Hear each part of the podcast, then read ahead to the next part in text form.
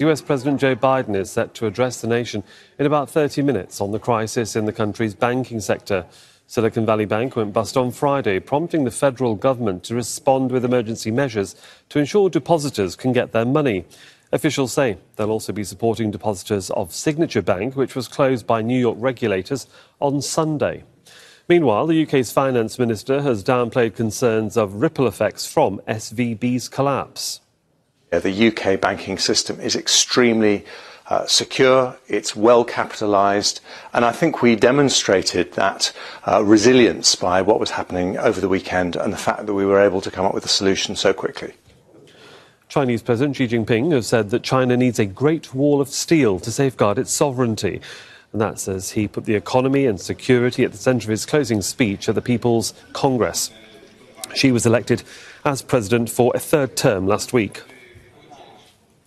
North Korea's state media says that it's testified two strategic, pardon me, cruise missiles from a submarine.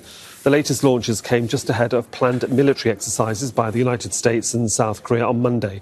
The drills, nicknamed Freedom Shield, are set to last 11 days. Ukrainian and Russian troops are locked in a fierce battle for the eastern city of Bakhmut, with both sides claiming they're inflicting heavy enemy casualties. Moscow has made a win in Bakhmut a strategic and symbolic priority. Tropical cyclone Freddy has brought strong winds, heavy rain, and floods to Mozambique. At least 28 people have died, and tens of thousands of homes are damaged.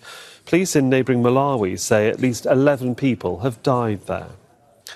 At least eight people have died after a migrant boat capsized off the coast of California. Coast Guards have suspended their search for missing migrants, and authorities say the vessels appear to be part of a people smuggling operation.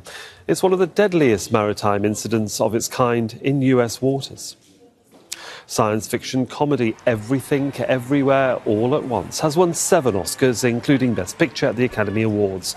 The film's star, Michelle Yeoh, made history as the first Asian woman to win the Best Category Actress.